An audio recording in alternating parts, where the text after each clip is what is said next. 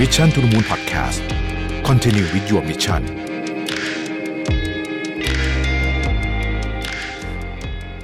สวัสดีครับ ยินดีต้อนรับเข้าสู่ Mission to the Moon Podcast นะครับ คุณอยู่กับประวิทยานุสาหะครับ วันนี้จะเอาข้อมูลจาก Visual Capitalist นะครับ พูดถึงเรื่อง prediction นะพูดถึงเรื่องการทำนายปี 2023 นะครับ ว่าจะเกิดอะไรขึ้นบ้าง อันนี้เขาเอา expert จากหลาย ๆ วงการมาทำนายเลยนะครับ แล้วก็ ก็เดี๋ยวมาลองดูกันนะว่ามันจะมีความจริงขนาดไหนนะครับเอาเรื่องแรกก่อนนะครับเรื่องแรกก่อนเรื่องของเศรษฐกิจนะครับเรื่องของเศรษฐกิจนะครับ ตอนนี้เนี่ยนะฮะปี 2023เนี่ยนะครับหลายคนก็คาดการณ์ว่าเเงินเฟ้อเนี่ยจะลดลงนะแต่ว่าจะไม่ได้ลดลงเยอะแบบที่ธนาคารกลางจำนวนมากคาดการไว้นะครับ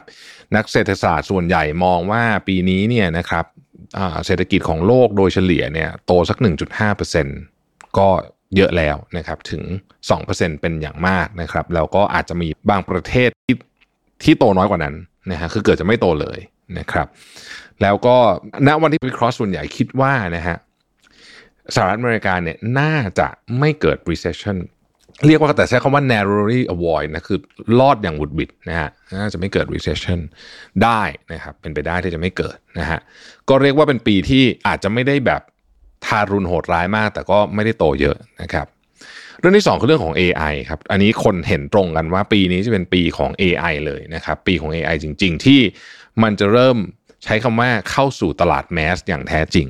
นะฮะเราจะเห็น AI จำนวนมากนะครับที่เป็นเครื่องมือต่างๆ ออกมา ตอนนี้เราก็มีเยอะมากเลยนะฮะเดี๋ยวจะทำสักหนึ่ง episode สรุปให้ฟัง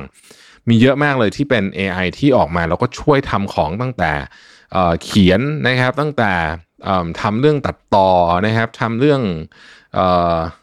วันก่อนผมเจอหนึ่งทำ pattern นะฮะทำ pattern แบบพวกลายกราฟิกอะไรเงี้ยนะฮะเยอะมากเลยแล้วมันมีแบบที่มันเป็นอันที่เราไม่เคยเห็นไม่รู้ใช้ในแวดวงอุตสาหกรรม ก็มีอีกมากมายเลยนะครับ ปีนี้ก็จะเป็นปีของ AI อย่างแท้จริง ซึ่งหลายคนก็มีความกังวลนะหลายคนก็มีความกังวลนะครับว่าเออมันจะมีความน่ากลัวอยู่ในนั้นหรือเปล่านะครับแม้กระทั่งหนึ่งในผู้ก่อตั้ง OpenAI ก็ยังออกมากังวลเรื่องนี้นะครับ อีกประเด็นหนึงคือประเด็นเรื่องของจีนนะฮะจีนบอกว่าปีนี้เนี่ยจีนเนี่ยเศรษฐกิจน่าจะกลับมาแรงทีเดียว แล้วก็น่าจะเป็นตัวช่วยให้เศรษฐกิจโลกเนี่ยไม่แย่มากนะครับ มีการคาดการณ์จาก The Economist นะฮะบอกว่า 58%ของผู้คาดการณ์ที่เป็นน่านักเศรษฐศาสตร์เนี่ยนะครับคิดว่า GDP ปีนี้เนี่ยนะฮะจะโตประมาณสัก 3.5ถึง5%เลยทีเดียวนะครับ ถ้าไปได้ถึง5%เนี่ยก็ น่าจะช่วยให้เศรษฐกิจโลกทั้งหมดเนี่ยนะฮะมีภาพรวมที่ดีขึ้นนะครับ เรื่องต่อไปเป็นเรื่องของพลังงานนะฮะพลังงานเขาบอกว่าปีนี้เนี่ยก็จะยังแพงอยู่นะฮะก็จะยังแพงอยู่นะครับเอออาจจะไม่แพงเท่าช่วงพีคสุดๆ ในปี 2022 แต่ก็จะไม่ถูกแบบชนิดที่ก่อนหน้านั้นที่แบบกลับไปบาร์เรลละ40-50 เหรียญอะไรแบบนี้คงจะไม่เห็นนะครับ แล้วก็สิ่งที่เขาติดตามกันอยู่ก็คือว่า ในหน้าหนาวของปี 2023 เนี่ยนะฮะยุโรปเนี่ยจะไม่มี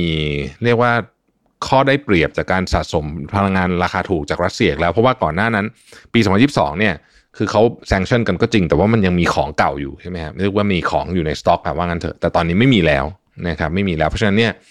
อืมก็จะต้องติดตามว่าจะเป็นยังไงนะครับ อีกจุดหนึ่งที่ต้องจับตาเลยคือที่อิหร่านนะฮะที่อิหร่านเนี่ยปีนี้จะเป็นปีที่ จะมีความขัดแย้งค่อนข้างสูง ณ วันที่ผมกำลังอัดบันทึกเสียงพอดแคสต์ตอนนี้เนี่ยก็เพิ่งจะมีข่าวว่ามีโดรนโจมตีฐานทัพทางทหารของอิหร่านนะครับ ซึ่งนักวิเคราะห์บอกว่าน่าจะมาจากอิสราเอลนะฮะแต่ตัวแต่ตัวอิหร่านเองก็ไม่ได้บอกว่ามาจากใครนะครับเพราะฉะนั้นเนี่ยที่อิหร่านเองก็น่าจะเป็นที่ที่ต้องจับตามองนะครับ แล้วก็ในยุโรปเองเนี่ยคราวนี้จะมีการประท้วงค่อนข้างเยอะขึ้นไปอีกเกี่ยวกับเรื่องค่าครองชีพที่มาจากพลังงาน เพราะยุโรปเนี่ยรับไปเต็มๆนะฮะพลังงานที่ราคาสูงขึ้นนะครับ ตอบมาฮะเขาบอกเขาใช้คำว่า the Elon playbook นะฮะ the Elon playbook นะครับเขาบอกว่าเอ่อแม้ว่าสิ่งที่ Elon Musk ทำกับ Twitter ในปี 2022เนี่ยจะโหดร้ายมากลดคนอะไรกันแบบมโหฬารเนี่ย แต่อาจคล้ายกับว่าเป็น blueprint หรือว่าเป็นพิมพ์เขียวใหม่ของการ บริหารจัดการบริษัทเทคนะครับไม่ใช่เพราะเรื่องว่าบริษัทมันไม่กำไรหรือจะตัดต้นทุนอย่างเดียวนะแต่ว่าการเข้ามาถึงของ AI เนี่ยนะครับมันช่วยให้ต้นทุนเรื่องคนหลายตำแหน่งเดิมทีเนี่ยนะครับที่เป็นต้นทุนที่ราคาแพงเนี่ย AI เข้ามาช่วยได้เยอะพูดง่ายคือไม่จำเป็นจะต้องมีคนเยอะเท่าเดิมแล้วนั่นเองนะครับวันก่อนก็อ่านโพสต์หนึ่งซึ่งผมน่าคิดว่าน่าสนใจมากคือว่า Microsoft เนี่ยปลดคนหมื่นคนนะแต่ว่าทุ่ม เรียกว่าใส่เงินเข้าไปใน OpenAI เนี่ยอีกหมื่นล้านเหรียญนะครับแปลว่า Microsoft ก็เชื่อในเรื่องของ AI revolution เหมือนกันนะครับอะมาดูเรื่องอื่นกันบ้างนะครับ ว่ามีอะไรบ้างที่บรรดานักวิเคราะห์ทั้งหลายนะครับบรรดาผู้เชี่ยวชาญทั้งหลายเขาเมีความเห็นตรงกันนะฮะเราจะพูดกันไปหลาย ๆ หมวดนะครับ อันแรกเนี่ยเขาบอกว่า TikTok เนี่ย ปีนี้โดนแน่นะครับ โดนบรรดาประเทศต่างๆเนี่ยแบนนะฮะหรืออาจจะถูกถึงขั้นรุนแรงนี่อาจจะมีการเอาออกจาก App Store ใน Apple เป็นไปได้นะครับเป็นไปได้นะฮะแล้วก็บอกว่าสถานะของ Google นะครับในการเป็น Search Engine เบอร์หนึ่งแล้วก็ไม่มีใครตามเลยมานานมากๆแล้วเนี่ยอาจจะถูกเขย่าได้นะครับ EU จะถูกทดสอบ นะฮะจะถูกทดสอบในเรื่องของว่าคราวนี้เนี่ยเศรษฐกิจมันไม่ค่อยดีแล้วเนี่ย EU จะยังคงความเป็นปึกแผ่นได้หรือไม่นะฮะเรื่องต่อมาคือเขาบอกว่าตอนนี้บริษัทเนี่ยจะไม่ค่อยสนใจเรื่องไฮเปอร์โกรธการเติบโตอย่างรุนแรงนะครับ แต่ว่าจะสนใจเรื่องคุณค่ามากกว่านะครับ ต่อมาคือเรื่องของจีนนะฮะเรื่อง geopolitics ของจีนเนี่ยนะครับเราจีนจะ aggressive นะครับแต่จะไม่มีการใช้กำลังกับไต้หวันนะฮะ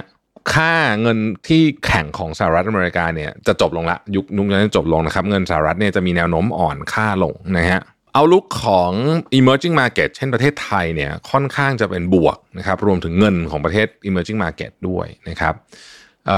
ตลาดบอลจะกลับมานะฮะแล้วก็โอกาสที่จะเกิด recession ระดับโลกเนี่ยสูงแต่อเมริกาเนี่ยอาจจะรอด